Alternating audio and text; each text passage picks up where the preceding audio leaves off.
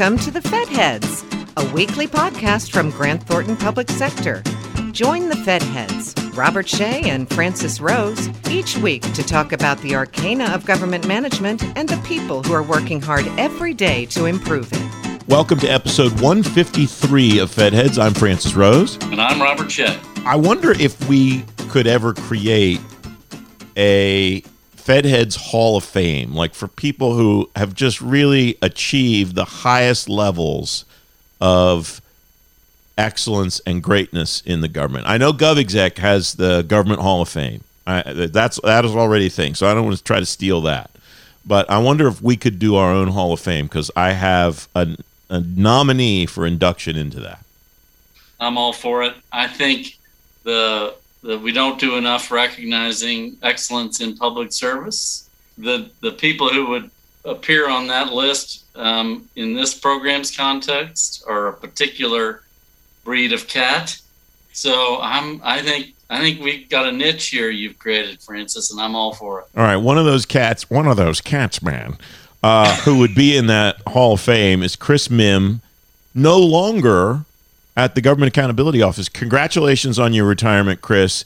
And we talked to you, we buttered you up a little bit, to be honest, uh, before we started recording. But I have every encounter that I've had with you in the 15 so or years or so that I've been in this space.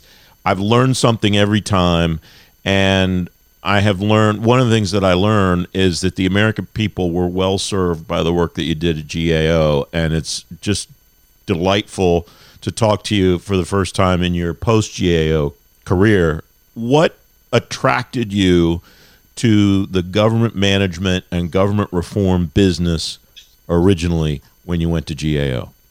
First of all, thank you, Francis and Robert. It's just great to be here with uh, two good friends and two people I've long, you know, admired and on federal management issues and learned an awful lot from you. And it's a, a particular going out honor in my career to be considered for the the, the Fed Heads uh, Hall of Fame there. That because uh, I am. Uh, you know, as they, they say on talk radio, a long time listener, but first first time appearing here. But so thank you very much. Uh, in in terms of the um, the with the attractiveness to management in my career, is that you know like like everyone else there's a whole series of kind of policy issues that i that i care about in kind of my personal life and and um but if for anything that we want to achieve, you know, any any big or small thing at, a, in a public sense, it's only going to be achieved through effective governance. And so I've been just absolutely interested in in, in meeting with and, and helping agencies think about how do they they make sure that they have the capabilities in place, the processes in place, the focus on results in place, so that they can deliver on the, the promises that they make that they can deliver on on the whole reason that, that people voted for you know a particular administration. Um, and so it's it's all been about making sure that we have effective governance in order to achieve the outcomes we want in a society. So you've seen a lot in your tenure. I i often tell people when i got responsibility for overseeing the performance management framework of the federal government it gave me a phd in the makeup of the executive branch and working with you 25 years ago, you you were sort of my teacher. I don't want to date you too badly, Chris. No, you're dating um, you, you, you know, you, you started with the General Accounting Office, right. which became the Government Accountability Office. What are some of the big rocks that you worked on during this storied career? Because you really are an icon. You, you're looked up to by people at the highest levels of government. Your wisdom drives policy both in the Congress and in the executive branch. What are the big rocks that you worked on during that long career? Well, I think it's there are a number, and, and, first, thank you, Robert. You know, you're very kind and generous in your comments. There is that there there's a several things that kind of a, throughout my career I've really spent a lot of time focusing on. One is is where you and I first met is on the Government Performance and Results Act and later Government uh, GPRA Modernization Act, the whole kind of results oriented environment, and that's that's helping agencies think about how do they shift the, the, the unit of analysis, as it will, from from outputs or the activities they do to the much larger focus on outcomes and results, and that's that's as, as we all know that's far easier said than done, you know, but it's it's it's still very much an ongoing process to get agencies to to really articulate results, get those theories of change in place, to measure that, to use the the uh, now to use the data, something of course that you were instrumental in, and is the the passage of the Evidence Act, you know, from the Evidence Based Policy Commission, to get those learning agendas in place that we're actually learning and making concrete steps to, to better deliver outcomes. A second area, and it's directly related to that, is is collaboration across agencies and even levels of government. If you know everything big and important that we care about isn't going to be ch- achieved by you know one agency or program operating alone in isolation. It's rather going to be networks and of of organizations whether it be at the federal level state and local level or with the private sector and not for profit sector.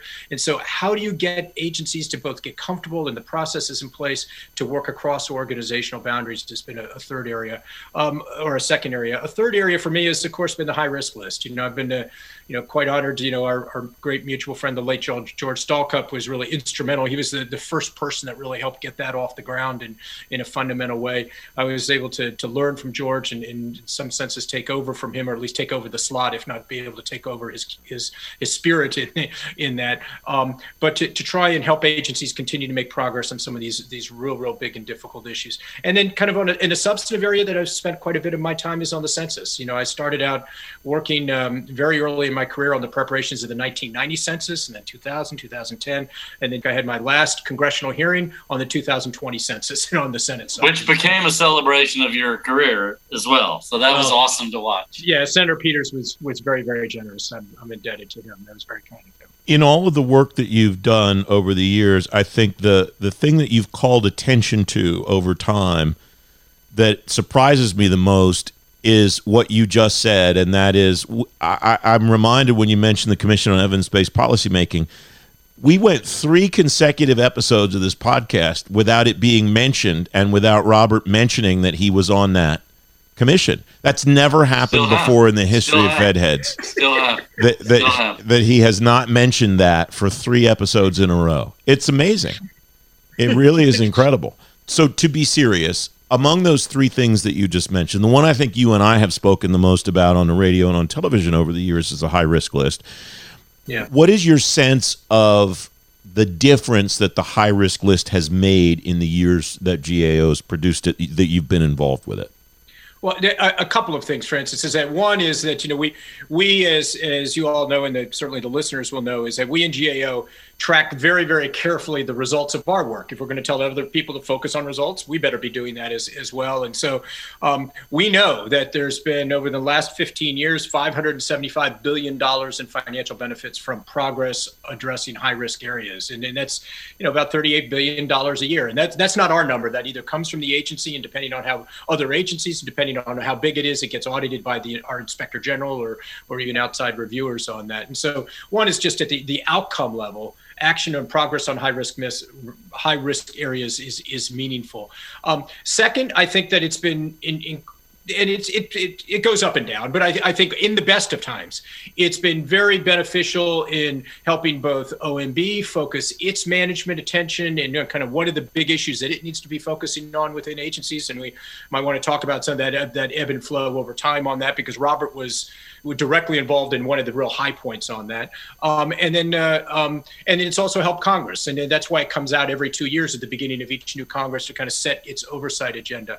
I think that within the high risk list, that you know one of the biggest changes that uh, has been originally it was all about waste, fraud, and abuse, and you know, and, which is important enough, but really, you know, ab- about that.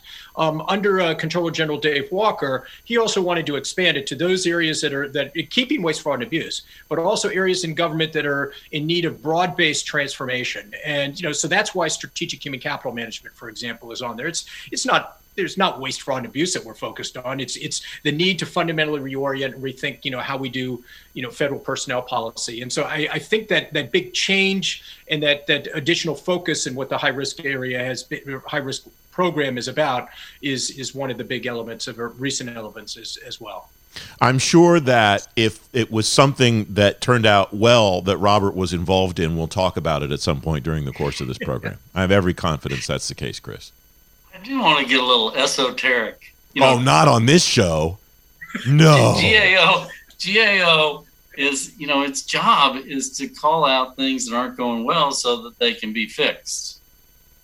but you do have a perennially cheerful disposition in the delivery of these messages.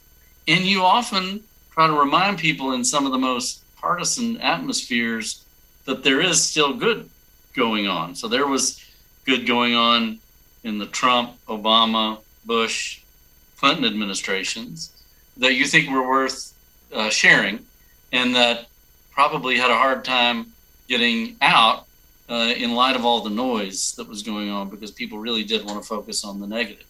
How did t- talk about your perspective on trying to call out what's working in the midst of a really partisan environment in which people really want to focus on what's broken?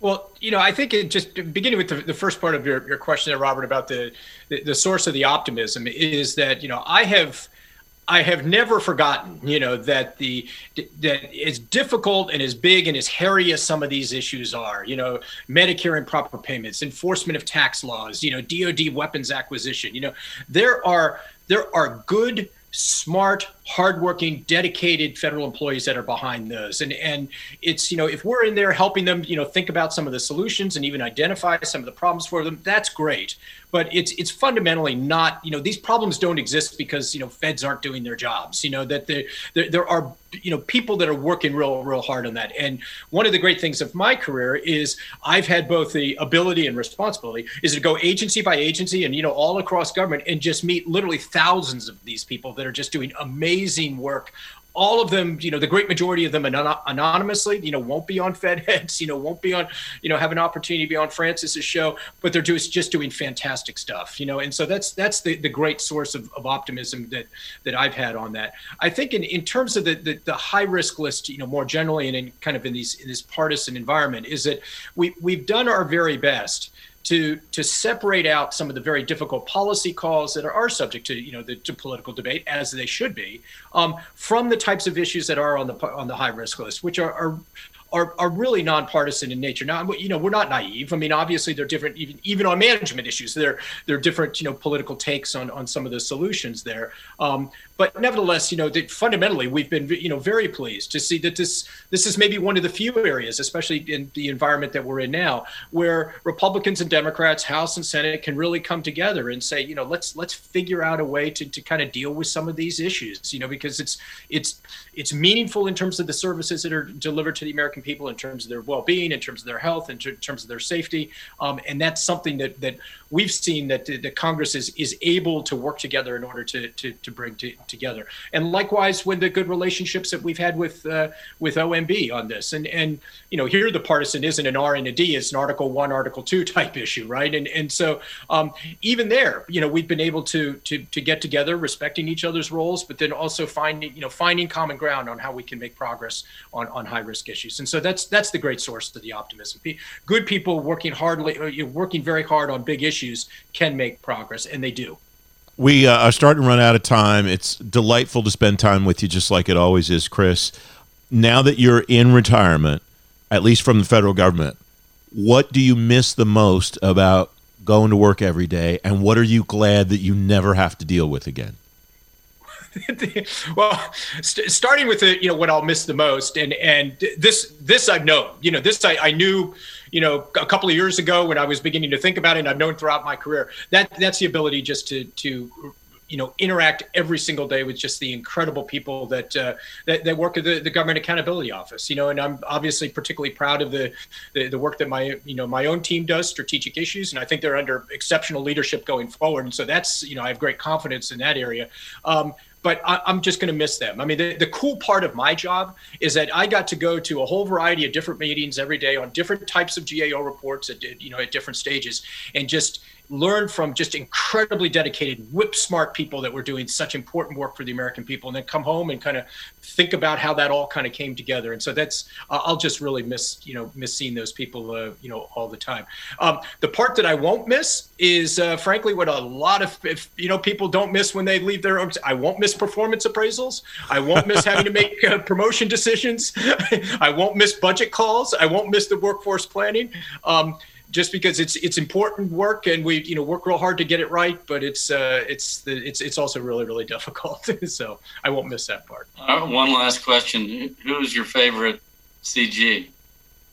They're, they're all great. Yeah. No, and, and but uh, the serious answer to that, Robert, is that I think we've been very fortunate is to have exactly the right CG that we needed at that right point in history you know and so when we needed to take the you know this is before me when we needed to take the transition from from compliance and financial audit into pro into program evaluation and performance audits that was elmer staats when we needed to start focusing on you know kind of broad federal management issues um, that was uh, um, chuck bowsher when we needed to you know focus on uh, on on issues of, of, of, fundamental transformation, thinking real big, you know, putting the long-term fiscal back on the on the uh, on the uh, thinking about the long-term fiscal situation. Um, that, of course, was uh, was Dave Walker, and now under Comptroller General Gene Dodaro, who I've worked with throughout my entire career, and uh, you know, I'm just completely indebted to for the any success that, that I've had. We've been incredibly fortunate under under his leadership to to be able to carve out an area where in a very partisan environment where the facts still matter and the voice that we bring to that debate still matters and, and is and is used by decision makers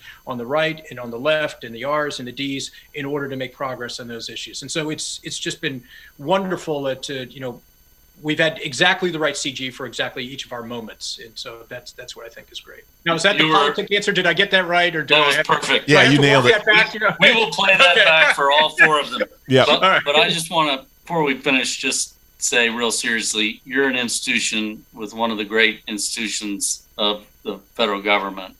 You should be really proud for all you've done, and I'm really grateful for your mentorship and leadership throughout all the many years we've worked together. Uh, the, the, the American people are a lot better served by its government for what you did for them. Robert, that means a lot. That means a lot to me coming from you. Thank you very much. And I will just say, in the spirit of a friend of mine who I lost recently, and I didn't say things to that I wish I would have. Um, I have never spoken to anybody about you in the all the years that I've been here, I always say yeah, Chris Mihm's a great guy, and the response uniformly, universally is, "Yeah, a great guy."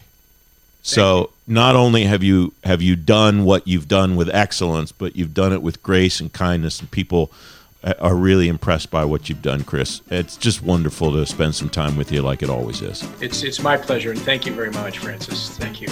Thanks for listening to the Fed Heads, brought to you by Grant Thornton Public Sector. All of the resources talked about during the episode are available in the episode description. We'd love to hear from you. Connect with us on Twitter at GT Public Sector to join the conversation. And don't forget to leave us a comment or review on iTunes or the Google Play Store.